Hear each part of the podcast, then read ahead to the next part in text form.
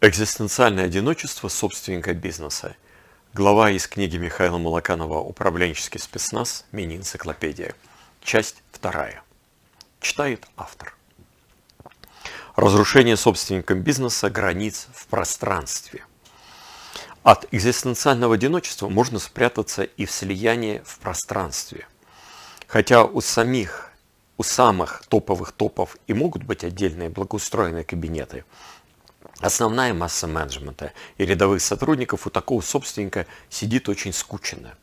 А постоянно ведутся разговоры о том, что нет места, что кого-то надо перевести в другую комнату, а кто-то кому-то кого-то кому-то постоянно подселяют, проводят переезды целых подразделений, обсуждаются вполне реалистичные планы расширения офисного пространства за счет оптимизации неофисных площадей, но почему-то они так и не реализуются.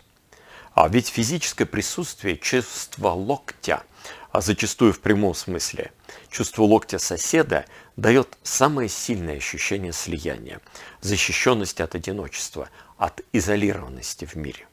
А собственнику бизнеса это и надо. Когда он видит в топах единую физическую массу, ему и самому спокойнее.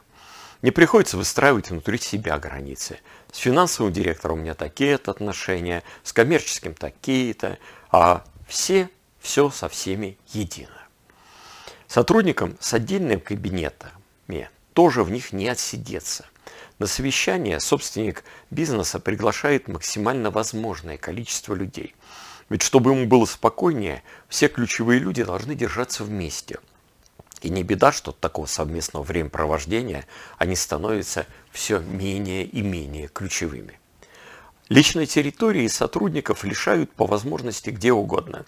А ярким примером является обустройство одновременно и мужского, и женского туалета, на двери которого не было даже таблички из ситуации, которые решают все предыдущей главы. Вот там сотрудникам даже разного пола действительно приходится чувствовать локоть друг друга.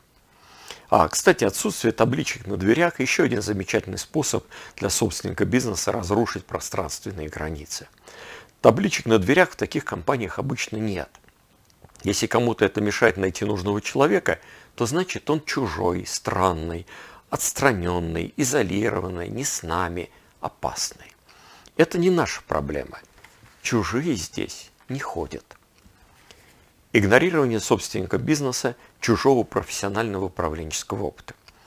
Разумеется, неприятным является факт, что новых людей в такую компанию все равно приходится нанимать. А, но все делается для того, чтобы создать видимость, что никакой он не новый. Процедура вхождения в должность обычно отсутствует, а на испытательный срок ставится задача, на решение которой управленца еще нет ни полномочий, ни ресурсов. Но в этом и фишка он будет принят не в том случае, если задачу решит, а в том, когда сможет без всякой поддержки со стороны собственника бизнеса вписаться в команду топов и добиться от них поддержки, стать для них своим. Ему в первую очередь требуется продемонстрировать не новые навыки и умения, они скорее отпугнут как чужеродные, а способность слиться с корпоративной культурой. И лишь после этого что-либо можно будет в организации менять. А поэтому и люди нанимаются не за профессиональные успехи, а по ощущениям собственника бизнеса по поводу их личности. А, да, разумеется, людей могут привлекать из самых лучших компаний. А, но о предыдущем их объективном профессиональном управленческом опыте на интервью почти не спрашивают. Ведь чем больше кандидат будет рассказывать о том, что он делал для чужих, тем более он в сознании собственника бизнеса будет отстраняться от него. Большую часть времени кандидату задают личностные вопросы, пытаясь понять его психологическую, человеческую сущность, наш или не наш. Часто вопросы достаточно интимные, типа «Почему вы расстались с мужем и какие выводы вы сделали из ваших отношений в браке с ним?» Отбор людей максимально интуитивен, а так как любая более-менее объективная оценка проводит границу, изолирует тебя человека. А в компаниях с такими собственниками бизнеса ищут людей, а не специалистов. А надеюсь, что правильные люди приходят навечно, как хорошую семью, и не заставляют беспокоиться о разрыве связей, отношений. Да и вообще разговор о навыках, знаниях, умениях у такого собственника не в почете. Ведь отмечая чьи-то навыки, умения, знания, вы противопоставляете этого человека всем остальным, у которых их нет, отделяете его от них. Собственник предпочитает оценивать личность в целом, любит раздавать ярлыки. Вот какое основное качество нашего генерального директора? Он умный. Все довольны. Не оспорить, не подтвердить такое личностное качество невозможно. А глупых-то мы не держим, кроме отдельных козлов отпущения. Значит, мы все вместе, все в единении. Ведь и управление в такой компании идет больше не по целям и задачам, а по ценностям и эмоциональным состояниям. Цели и задачи выделяют отдельных людей, а вот ценности и эмоциональные состояния позволяют достичь максимального размывания границ между сотрудниками. При этом и желаемые ценности, эмоциональные состояния и личностные качества формулируются собственником максимально запутанно. Во-первых, каждый год они меняются. В этом году он стремится развивать у всех креативность и объединить всех на ее основе.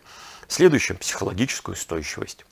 А во-вторых, даже если он читает много попсовой бизнес-литературы, именно попсовой, так как более-менее серьезная профессиональная литература сосредоточена на выявлении различий, на тщательном подборе инструментов для конкретной компании, в конкретной ситуации, а попсовая дает универсальные, объединяющие всех и вся рецепты то даже если он читает много попсовой литературы, он использует слова не в общеупотребительном смысле, а в каком-то своем.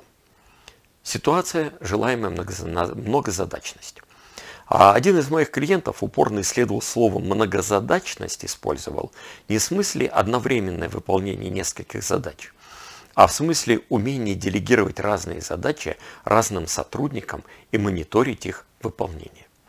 Поэтому новые топы, приходящие в компанию, долго не могли понять, почему он, у которого подоконник в кабинете был завален новинками бизнес-литературы, в которых ясно объясняется вред многозадачности, провозглашает ее необходимость.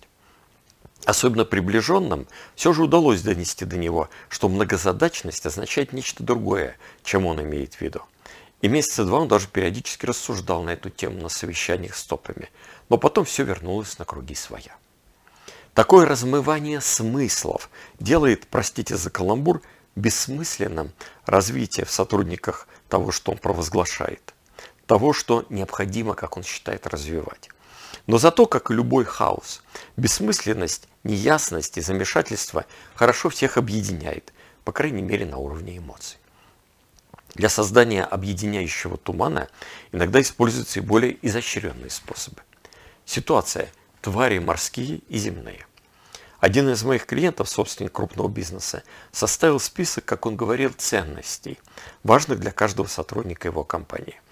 При этом мало того, что в списке ценностей были перемешаны с компетенциями, плюс их формулировки были нечеткие и накладывались друг на друга, он еще ассоциировал каждую ценность с экзотическими созданиями. И заказал изготовить фигурки каждого создания – а, ввел ежегодную процедуру оценки топами друг друга по этим ценностям. И тому, кто набирал наивысшую оценку по какой-либо из ценностей, вручал на соответствующую фигурку. Не могу сказать, что это сильно сплачивало команду топов, но в конце каждого года они чувствовали себя объединенными общим чувством бессмысленности и вычурности происходящего. Кстати, процедура расставания с сотрудниками, процедуры – тоже обычно нет. А в лучшем случае сотрудник оперативно лишают доступа к корпоративным ресурсам. А будет ли он передавать преемнику или подчиненным свои наработки, полностью зависит лишь от его сознательности. А ведь любая такая процедура затягивает болезненный для собственника бизнеса процесс отделения, сепарации. А так нет человека, и как будто бы и не было. Или он со всеми в общей массе, или мы вообще о нем не вспоминаем. А вокруг принятия нового и увольнения а, старого устраиваются целые пляски с бубнами. Если нужно заменить человека на ключевую позицию новым, то старого не увольняют. а новому придумывается должность, так, чтобы старый оказался у него в подчинении. Скажем, при желании заменить директора по персоналу, над ним ставит нового, как директора по управлению человеческими ресурсами. Мало ли что, вдруг новый не приживется. И правда, почему-то новый не приживается. А самозабывающееся пророчество никто не отменял. Уходит, и старого снова возвышают. Такое может происходить не один раз. Психологическое единство. Люди как функции тела и сознания собственника бизнеса. Такой собственник бизнеса воспринимает всех людей не как самодостаточных личностей, а как придатки самого себя, как свои функции. А я говорю не о восприятии топов как организационных функций, а ничего личного, только бизнеса, а именно как функция самого себя. В связи с чем и дни рождения топов празднуются формально. А не празднуют же день дни рождения своей руки, ноги, большого пальца. А достаточно одного дня рождения. Всего человека, собственника бизнеса. Удивительно, но в некоторых компаниях с таким собственником бизнеса даже дни рождения топ-менеджеров кучкуются вокруг дня рождения собственника бизнеса. Два-три месяца созвездие дней рождений. А потом затишье. Изредка один-два вне общего скопления. А причем, как утверждают директора по персоналу, специально по дням рождения людей никто не отбирает. Поэтому и празднование дней рождения топов – заезженный ритуал в переговорной, без особых эмоций, но с длинной речью собственника бизнеса обо всем, но никак не об имениннике, не его успехах. Упоминание об индивидуальных успехах разрушило бы единство людской массы.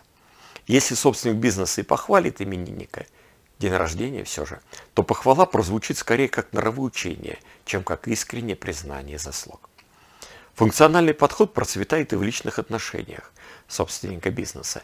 Непринятие чужих проявляется в том, что если его женщина не участвует активно в его актуальных проектах, то она отторгается им. Он женится на той, с кем у него деловое слияние. Ситуация «лучший менеджер 20 века». Характерен пример Джека Уэлча, легендарного SEO General Electric, лучшего менеджера 20 века. Он отстранился от своей жены, когда совместный проект по выращиванию детей закончился. А женился на юристе, которая была глубоко вовлечена в его бизнес-проекты. Но развелся с ней, когда ушел в отставку. Женился на журналистке из Harvard Business Review – его занятием как раз стала публичная деятельность. Свечку я над ним не держал, а оно кажется очень странным, что столь прожженный и достойный искреннего восхищения управленец не учал, что его вторая жена а, была одним из лучших юристов по бракоразводным процессам. Говорят, она решила его 200 миллионов долларов. Именно такие непродуманные поступки в личной жизни или бизнесе обычно и свидетельствуют о том, что опытного управленца глючит – на глубинном экзистенциальном уровне. В российской практике у таких собственников бизнеса, начавших бизнес еще в 90-е, распространена следующая схема браков или глубоких любовнических отношений. Первое – студенческая любовь. Кто по молодости подвернулась. Второе – деловой партнер, с которым, с которым вместе выживали. Третье – личный помощник, официально либо нет.